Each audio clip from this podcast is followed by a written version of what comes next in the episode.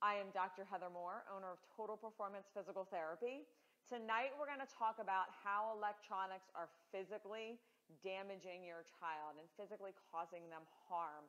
Um, first, I'm going to kind of give a little sidebar here to all the parents. You know, I'm a parent of three, and um, they say two hours of screen time a day. That's computers, that's TV, and that's iPad. So I had a, a good friend who's a pediatrician recently, you know, asked me, how realistic is that? She doesn't have any children. And I said, it is not realistic at all. There are some days where my kids have zero hours. They don't watch a lick of TV. They don't do any of their electronics.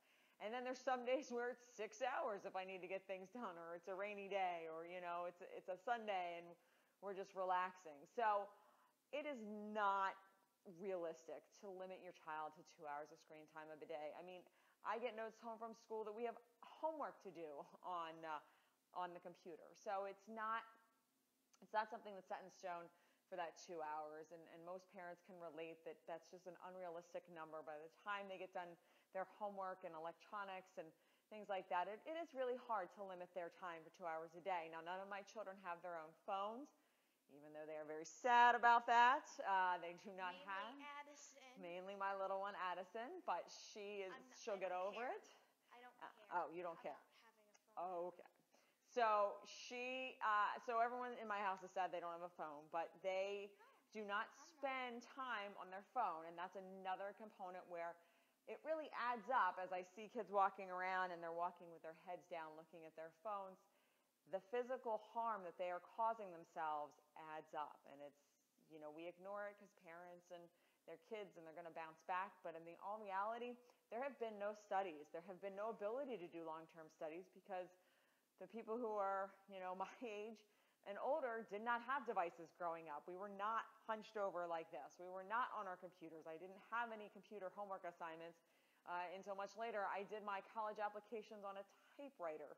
Um, so, you know, we don't have the long-term studies to show how bad this is physically for our children. But just in watching my own home and watching my own children, and, and I know, you know, when, how they should be, it really is damaging. And so we're going to go through what you need to look for tonight. And really, I don't care about the two hours. You know, you do you as a parent. It's tough. It's hard. We've got a billion things going on. You know, some days it's two hours, some days it's six. Don't worry about that so much. What you need to really worry about is how they're sitting, how their posture is, what they look like. This is more damaging than anything. So Aubrey's going to demonstrate here. So this is not an unusual posture in my house to find everyone on their iPad, slumped on the couch, slumped in a chair, and everyone is bent over and hunched over their iPads, something like this. Now, sometimes we've got the iPad on and the TV going too. I mean, that's how good of a mom I am. We've got two electronic devices going. So it's it's really awesome. What happens is is I'm going to turn Aubrey here in the chair so everyone can see kind of the side view. So here we have this curve. We got a humpback going. Now, most people are going to say, well, I look at my kid, they stand up straight, they're not going to be a humpback. Well, give them a couple years, give them 20 years, this becomes a humpback okay, because their bones are forming right now.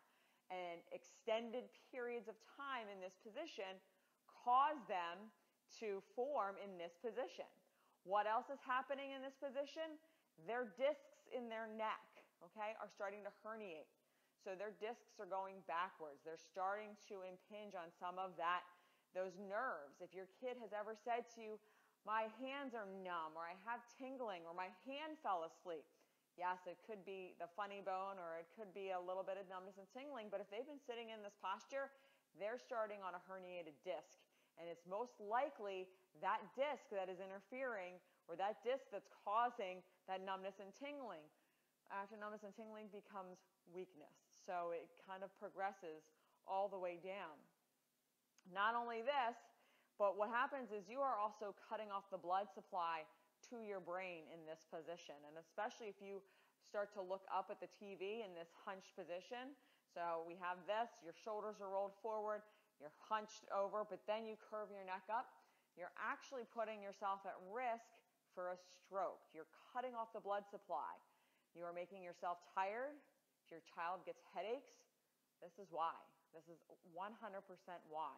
So if they have a laptop, if they have an iPad, and you find them in this position, I know next year we, we um, have a middle schooler on our hands who's getting a laptop. Laptops are horrible. They cannot be set up or they cannot be set up without extra components to be ergonomically correct. If your child is getting a laptop, which a lot of middle schools and high schools are now doing, they must either have a separate keyboard or a separate uh, monitor because the um, monitor has to be eye level or the keyboard has to be right here in order for the correct position to happen. Now what's happening here also is the front of her chest is now collapsing, all right? So all of these muscles that are in the front of her chest are now becoming shortened. So now she's not able to breathe as effectively. If you have a child that plays sports, they get out of breath. This is because a lot of times their chest can't expand enough because now they're starting to develop this rib cage, these muscles that are comp- compressing, and it's not allowing the full expansion of the breath. Not to mention all of these muscles back here from sitting like this are becoming weak. Now, I know this is going to be a lot of arguments with parents when my kids play sports. They're not weak back there. I guarantee you they are because your kids are practicing two to four hours a day and are then on their phone like this, on their electronics, some form of devices, probably for eight. If your child has a phone, they're on it for at least 15 minutes every single hour. That adds up. And most of the time, it's way more than 15 minutes. So these muscles are now becoming extremely weak. It's that hinders posture, that hinders the ability to sit up straight, that hinders the ability to play athletics, uh, and just to have a healthy spine. So that is kind of how most parents will find their children. Also, when you're sloped forward like this, you're cutting off the blood supply to your shoulder. If we have any swimmers, volleyball players, any of those overhead athletes that complain of shoulder pain, baseball players, you know, people who suffer from shoulder pain because they're playing sports and then they spend their time slumped over.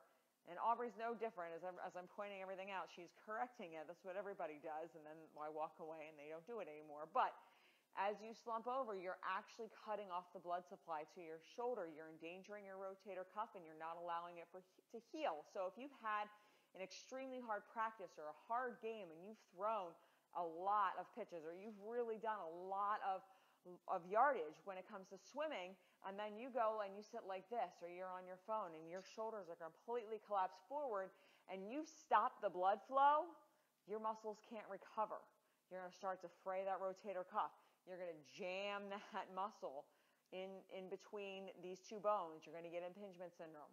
So most of the time when I start to work on a shoulder or, you know, we talk to overhead athletes, we really try to instill posture because at, at the older ages, it is really important that they stay out of this position.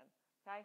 Not to mention, slumped in this position, you have got a weak core. Your stomach is just hanging out. There's nothing being tucked in. There's no, no ability. When you sit like this, you are putting the second highest amount of pressure on the, on the discs in your lumbar spine. Again, if your kids, uh, if they stand up and they have numbness and tingling in their feet, if their foot goes numb, it's because they're starting to herniate discs in their back. All right, now this is, happens to be a straight back chair. We don't have many of these in our house. It's a couch. So there's a nice C curve going on in, in the backs of, of the children. So they're, they're herniating their neck, they're herniating their back. So it's really important that you try to get everyone in a habit. If they're going to sit like this, and I understand you're not, you know, we're parents, we're busy.